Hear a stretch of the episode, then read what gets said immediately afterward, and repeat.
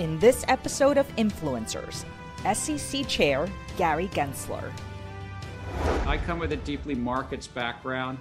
Uh, I, I really believe in markets. I think markets uh, are, are a critical part of our economy, but regulated markets. The events in Eastern Europe just you know, sort of highlight once again the importance of cyber resiliency.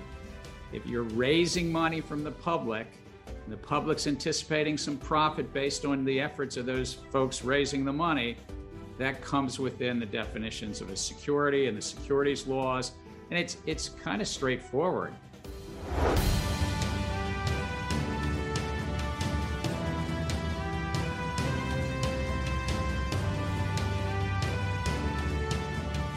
Hello, everyone, and welcome to Influencers. I'm Andy Serwer, and welcome to our guest, Gary Gensler, Chair of the Securities and Exchange Commission. Gary Gensler was sworn into office as the 33rd chair last April, and in a little under a year in office, he's pushed the SEC right into the middle of the conversation surrounding cryptocurrency, meme stocks, and other issues as well. Chair Gensler, thanks so much for joining us. Andy, it's so good to be with you and your uh, viewers. Thank you. A uh, whole lot to get to, but I want to start with the news in Ukraine, um, especially the reaction from the business community. The New York Stock Exchange recently moved to temporarily halt trading for Russia based companies. Have you been monitoring that? And should it be a permanent ban? Um, so just stepping back from any one circumstance, uh, the, uh, this, the staff of the SEC uh, uh, are monitoring markets as we do uh, through these uh, times. Through throughout the whole time that I've been at the agency, it's not just about the geopolitical events in Eastern Europe.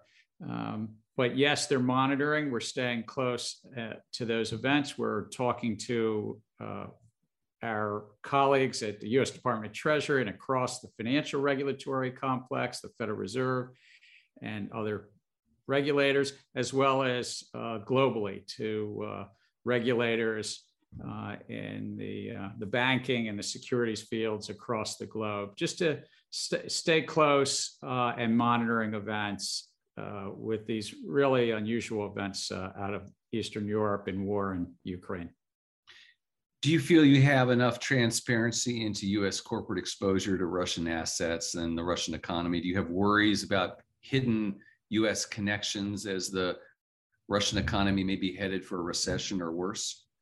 Well, uh, Andy, I'm going to stick to our remit at the Securities and Exchange mm-hmm. Commission, which is about overseeing, yes, a hundred plus trillion dollar capital markets and ensuring that they're uh, fair and orderly, efficient, uh, and, and, and in these unusual times, uh, we're monitoring for that.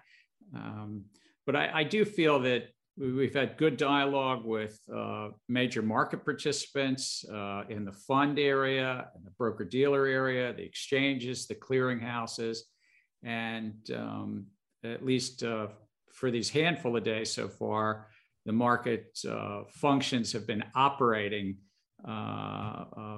relatively well. But what comes tomorrow, what comes in the future, we, we're we're monitoring against uh, you know events as they come. I understand it's not straight ahead into your remit, but obviously, as you suggest yourself, there are implications potentially, um, and potential even systemic risks to the global macro system. Um, one last question here, Chair Gensler, about that though. Are are there other are there actions the SEC is taking or considering taking in response to what's going on in Ukraine and Russia? Uh, again, we're we're we're we're staying alert and monitoring. We're staying close with the rest of the uh, uh, Financial Stability Oversight Council agencies and our colleagues around the globe. If you look at funds under management, the, the total multiples of tens of trillions of dollars of assets under management here in the US, only a very small percentage, well uh, uh, measured well below 1%. Uh, in fact, only a fraction of 1% uh, are in, invested uh, in Russian securities or, uh, or ADRs traded overseas and things like that. Um, so, yes, we're going to continue to monitor, and especially stay alert for any cyber risks or any other market functioning risks. Um, but uh, I, I, think that's that's that's what our role is, and then to uh, uh, ensure for our three-part mission: investor protection, capital formation, and then that in the middle, the fair, orderly, and efficient markets. Okay, sounds good. Let me ask you about crypto, which is part of your purview, I guess, increasingly, and something you've been considering a lot lately. I know. Last time you were on with Yahoo Finance, the prospects for a spot Bitcoin uh, ETF came up, and you had a lot of questions about how investor protection would work there. Have your concerns been alleviated? Is approval coming, do you think? Look, we at the SEC are technology neutral, but we're anything but public policy neutral. And so this investment class, uh, a little less than $2 trillion of assets of valuation in uh, cryptocurrencies, if you wish, or crypto tokens, uh, Bitcoin, and all the other tokens, uh, is, a, is a highly investable asset at this point in time. Many tens of millions of people around the globe have chosen uh, to put some of their savings into this space. And so it's every bit as important to have investor protection for crypto exchanges, for the lending platforms where people are transacting, buying and selling crypto tokens and have appropriate disclosure about the tokens themselves and protect the public from fraud and manipulation. Um, and and that's that's that's really what we're looking at. And yes, as you said, the SEC has a role to play. Other agencies do as well, but the SEC has a role to play because Congress painted with a broad brush. And if you're raising money from the public and the public's anticipating some profit based on the efforts of those folks raising the money, that comes within the definitions of a security and the securities laws. And it's, it's kind of straightforward. Uh, Congress saw that that was an opportunity to mislead the public, to, to, sell, a, to sell a sham transaction, to uh, that the public could make a decision, the basic bargain, the public gets to decide on their investments as long as those promoters raising money are giving full and fair disclosure. And there's basic laws about protecting against fraud, in essence, lies about what's going on. Right. And, and sort of following up there, you also told us that you hope this this year crypto trading exchanges uh, would come, come under... within come within the public pol- policy perimeter. Uh, yeah look, we we had uh, just a couple weeks ago working with one of the larger uh, lending platforms, where where a platform was taking money in. It's it's public. Uh, it BlockFi. Six hundred thousand or so uh, retail accounts and institutional accounts. People putting their crypto assets uh, at risk with BlockFi. BlockFi then saying, "We'll give you a a return on an in, in an on an account, uh, and uh, we uh, uh we're trying to bring those parties in. Uh, in that case, that was a you know they were not following the securities laws, the securities laws, investment company laws, and the uh, Securities Act laws. So does that mean though that the exchanges will come under SEC regulation strictly speaking let's just, just, just just do a little bit of probabilities here i'm, I'm sort okay. of a math guy i was yeah. when i was a kid my identical right. twin brother and i you know that's that's kind of who we were and everything but these platforms often have not just dozens but hundreds or thousands of tokens on their platforms and these tokens back to the securities laws, many of them, without prejudging any one of them, many of them may well be securities. Probabilities are that these platforms, there's 10 or 15 large platforms, these crypto trading platforms, have 75 to 5,000 tokens on them. Probabilities are they have securities on them. Our laws are straightforward. You're supposed to register as an exchange where people are buying and selling those securities. And yes, many tokens, many crypto tokens have been found in the past to be securities. And I'm not trying to prejudge any one token, but probability weighted, there are many of these tokens on these platforms. Well, so what's the probability then of you waving a wand and saying, okay, you guys are now um, I, I don't think you, the, the law is clear. Yeah. The law is clear. It's not about waving a wand. Congress okay. spoke about this in 1934. They amended these laws multiple times since over nine decades. And a platform that has securities on it is an exchange. It's a question whether they're registered or they're operating outside of the law. And I'll leave it at that. Okay, fair enough. Let's talk about some proposed rules changes because you have a lot on your plate this spring. I think you have what 50 proposed rule changes. Um, so one priority for you is increasing transparency when it comes to the rules for private funds like private equity and hedge funds. What's the status of those rules and what transparency do you hope to achieve? So let me just put in context. Um, we have this three part mission to try to help investors and protect investors on one side and facilitate capital formation on the other. That's companies raising money, but that's also you, the public, raising money for your mortgage or your automobile loan and the like. And then what's in the middle is the efficiency of that market in the middle, fair, orderly, and efficient. So just yes, we have four or five dozen projects, I would call them. We've we're, we've we make proposals to the public. We're about halfway there. I think we've done 26 so far. We'll continue through this over the course of this year, and then we hear from the public, and we ask the public to weigh in, and we see whether these proposals uh, uh, we should finalize, we should change them, maybe we repropose them. That's a that's a process point of view. Just to now, as it relates to private funds. Private funds in the US play a very significant role in our capital markets, about $18 trillion of assets in these private funds. Um, you might know them as private equity when they're investing in companies. You might know them as hedge funds when, generally speaking, they're investing in, in publicly traded securities. Again, the, the lines sometimes blur a little. Yeah.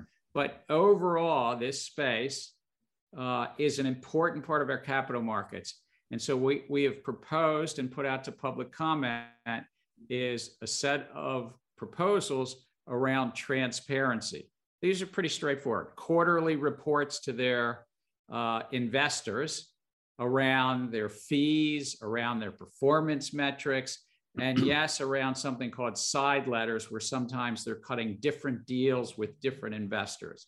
Um, this level of transparency will help the market and the competition in the market. I think it will also potentially, if we adopt it, help the investors bargain and get be- better deals as investors and the companies on the other side as well cybersecurity disclosures, another area of proposed rule changes.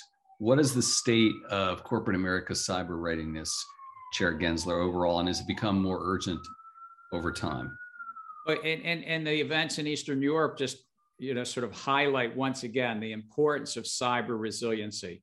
The Securities and Exchange Commission has a role to play, and cyber is is is uh, my my friend who runs the uh, uh, it's called CISA. It's a part of the Department of Homeland uh, Security. Says cyber is a team sport, but our role here is with regard to the financial sector, and in addition, the issuers, the public companies that are um, raising money in the capital market. So we have a number of projects and one of them uh, we've already proposed is about the cyber resiliency. I would call it cyber hygiene of fund companies uh, like mutual funds and private funds.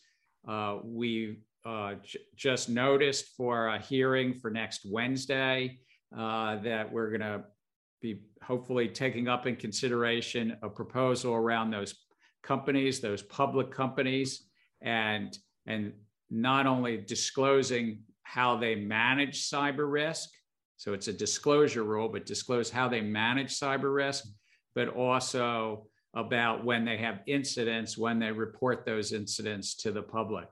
Um, so we have five or six projects here. We've proposed uh, actually two areas so far. We're taking up a third one on Wednesday, and then we have some to come after that. I want to ask you what I think is sort of a philosophical question, maybe, but I think it's practical as well. So, are you concerned, Chair Gensler, about the decrease in the number of public companies in the U.S.? And I know there's arguments about how extreme that decrease is. Nonetheless, it is there are fewer today than there were 20 years ago. And then the fact that private companies grow into deca unicorns and are great investments, perhaps, but they're unavailable to ordinary investors. They're only available to the people on Sand Hill Road, and how that might be exacerbating inequality in this country? So uh, I think that we have vibrant capital markets, this 100 plus trillion dollar capital markets that are uh, kind of the envy of the world, frankly. Uh, I think anyone who's honored to be in the role I'm in, uh, as you said, Andy, the 33rd chair, and there'll be others, you know, for decades to come in this great agency uh, what central to, to our roles as chairs, past chairs and future chairs, is to ensure that we continue to be the envy of the world, that we have the leading capital markets. And, and we have a vibrant public capital markets and vibrant private markets. We are taking up a lot of projects here at the SEC about those private markets to bring greater transparency, uh, greater efficiency. If we have more efficiency, and yes, competition in the middle, that's better for those private companies, whether they're small startups or the unicorns, and it's better for the investors. So we're trying to drive efficiency in the middle. We're also trying to drive for greater transparency, uh, particularly as it relates to financial stability risk emanating maybe out of hedge funds and and and, and the like. So we've got a lot of projects driving competition and transparency, but part of part of our markets is both public markets and private markets.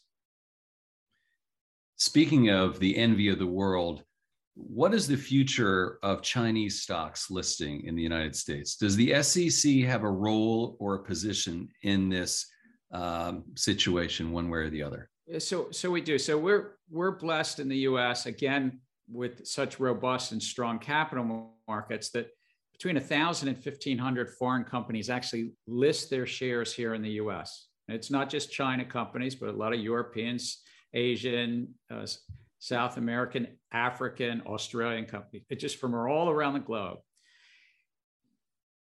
But there's some basic understandings that if you want to list in the US, you need to comply uh, with our, our investor protection rules. And one of the key things that came out 20 years ago, one of the key things was that if you want to be uh, issuing and raising money in the US, that you have to be not only audited, that the company has to be audited, but the auditors have to be open to inspection.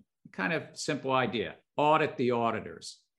And Paul Sarbanes, a Maryland senator who I had the honor to work with, uh, Chair Sarbanes passed that law 20 years ago. Bipartisan with Republicans on the Hill, with Senator, uh, um, with uh, Mike Oxley, and with President Bush. 20 years later, 50 plus jurisdictions around the globe have allowed US entity called the Public Company Accounting Oversight Board to audit the auditors, but China has not. So Congress weighed in again two years ago or year and a half ago and said, no, that's not, that's not right. And they put a clock that had to happen. So where are we today? I think it's really, uh, we've had some good discussions uh, with our counterparts from China. The Public Company Accounting Oversight Board has had some good discussions, but it's really up, up to the officials in China. If they allow the auditing firms in Beijing and Shanghai and elsewhere to be inspected and that their work papers are actually shared and not with a lot of redactions, but actually shared.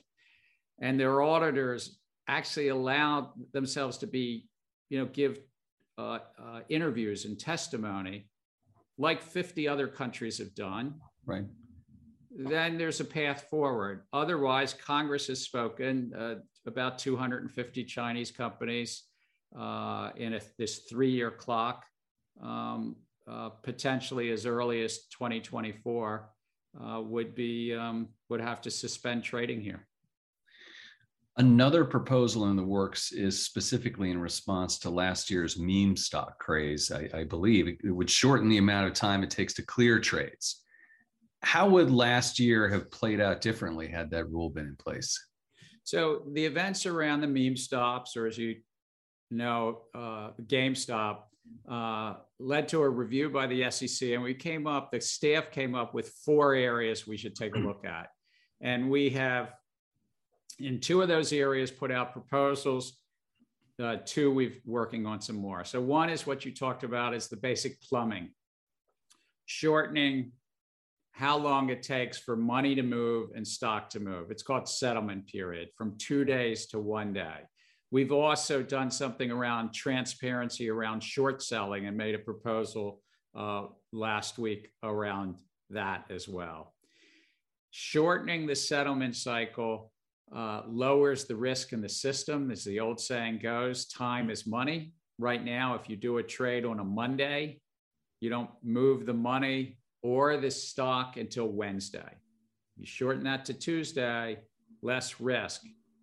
In the middle of that January, the fateful January around the GameStop events, the broke a number of broke online brokers and, and brokerage apps said we can't let retail public access the market. And, and that, that's, that's just that access to the market is so fundamental uh, that um, part of the issue, part of the issue was the settlement cycle thing, but it's not the only thing. And as I say, we have four projects we've proposed to. The other two, looking at really the, the equity market structure itself and payment for order flow and the dark pools of capital that are flowing without transparency. That's a major project that I'm hoping staff will make recommendations and we'll move forward. And lastly, was this thing called gamification, or what we've come to call digital engagement practices. The Wall Street Journal has reported the SEC is looking in recent sales by Tesla CEO Elon Musk and his brother Kimball whether they violated insider trading rules. I know you can't comment on a possible. I'm glad. I'm glad you said that for I, your viewers. Just, so yep. I'm not sure where you're headed. Oh, that's so. I, am going somewhere. I'm going somewhere, Chair Gensler. All right. I know you can't comment. I'm not going to be able to comment on a possible investigation. But have you talked about the need for stronger insider trading rules generally? How big an issue has this been in your first year? Is insider trading a problem that you're focusing on? It, it, it is. It, it's, it is from our enforcement side, our terrific uh, enforcement uh, efforts headed up by uh, director uh, Grewal, Sanjay Wadhwa, the whole team, just terrific team. But it's also from from the policy side. We've even done something about insiders. Uh, um, when can corporate executives sell their shares? And there was something put in place about 20 years ago, uh, which was called a, a, safe harbor, if you might. And, and we came on board and thought there's too many gaps in this area that the in senior management might be trading stock uh, when they're in receipt of material non-public information. And we put this proposal out in i think it was december or so uh, about these so-called 10b5-1 plans. And, uh, and so uh, both from really vigorous enforcement um, but also from the policy side about insiders, uh, we're taking it up in both ways. Uh, and I think it's a really important part because it comes down to trust in our capital markets and, and, and, and trust that there's a level playing field that when you're in the markets that, that uh, uh somebody doesn't have an information advantage from material non-public information. What are your feelings about the debate on Capitol Hill right now about lawmakers being able to trade stocks? My understanding is the SEC that SEC employees uh, have pretty tight restrictions, with some stocks being off limits and trades needing to be pre-approved. Is it is that fair? I mean, should should it be the same for everyone in in, in all different branches of the government? Look, I, I'm going to leave that as you can imagine to uh, Congress to think through. Uh, certainly uh, we're, we're, willing and able to give them technical assistance on that. The Stock Act that was passed uh, about 10 years ago uh, by Congress and set certain reporting obligations on members of Congress and also uh, certain limitations as well. Uh, we as an agency actually have a role to play in that Stock Act. Um, uh, and that's that's ongoing discussions I know up on Capitol Hill and wherever they come out, we stand ready to help implement uh, our part of that uh, if they change those laws. And finally, Chair Gensler, other recent SEC chairs, including Jay Clayton and Mary Jo White, came to the job from more of a legal background. You worked as a banker at Goldman uh, once upon a time ago. How has that background and the insight you garnered there uh, changed how you approach these issues in running the commission? Is it any different? Well, I'm I'm honored to be in this job. I mean, that the, the, the then President-elect Biden asked me to do it. It's one of the greatest honors of my life. Uh, you know, right up there with my three daughters, I guess. But my three daughters maybe higher honor, and the wonderful woman I was was married to. I, I would say this: I'm the fifth chair of those 33 that uh, uh, is a non-lawyer. You know, from from the first chair, uh Joe Kennedy, uh, the President Kennedy's father, Arthur Levitt, uh, William Donaldson, um, some really really fantastic chairs. Look, we all come with different backgrounds, different perspectives, different experiences. I'm I come with a deeply markets background. I I really believe in markets. I think markets uh, are, are a critical part of our economy, but regulated markets. I think that the, the, the, laws put in place in the 1930s in this eight, nine decade period of the SECs, that what Franklin Delano Roosevelt laid out and, and many really wonderful people at the SEC and on Capitol Hill too have augmented is we've enhanced economic growth because when you enhance trust, this basic concept that if you Investors get to decide, but they get full and fair disclosure, and we protecting them against fraud. That the exchanges have to register, but there's a basic rules of investor protection and this three-part mission to facilitate capital formation, investors, and the efficient markets in the middle. I think that's a really great bargain. Now, for me, uh, I've also had the great honor to chair another agency. So, along with Mary Schapiro, Mary and I are two people that have chaired both the Commodity Futures Trading Commission and the SEC. So, um, it's great to talk to my former chairs. There's eight, I think, of uh, eight or nine now that are still alive, and I call them on a regular basis. I check in. Mm. Um, and there's a, just a terrific, terrific group of commissioners, my fellow commissioners, uh, uh, Allison Lee, Hester Peirce, and Caroline Crenshaw. Uh, um, so, and we all bring a little bit different skills and perspective, and we we bring it together. Well, it's great. It's great catching up with you, Chair Gensler. By the way, speaking of uh, disclosure, I should have disclosed to you that my first job out of college was as a researcher in the uh, public reference room of the SEC. Wow. Yeah, going back, I was a contractor, so I worked there. So I know the SEC a little bit going back to, I hate to say it, the 1980s. And it was all paper, wasn't digital. hand over 13 Ds over the desk when those things would go public. Right, right. No, it's a, it's really a great agency. And uh, I'd say this it, it, it's been a challenging time throughout our nation and throughout the world in during this COVID uh, pandemic. And we're an agency that has still uh, been able to deliver during this period of time, overseeing the markets, examining, enforcing the laws, uh, dealing with literally thousands of matters a year that come through this agency. Uh, and then a commission that comes together, uh, considers policy issues and these rule proposals.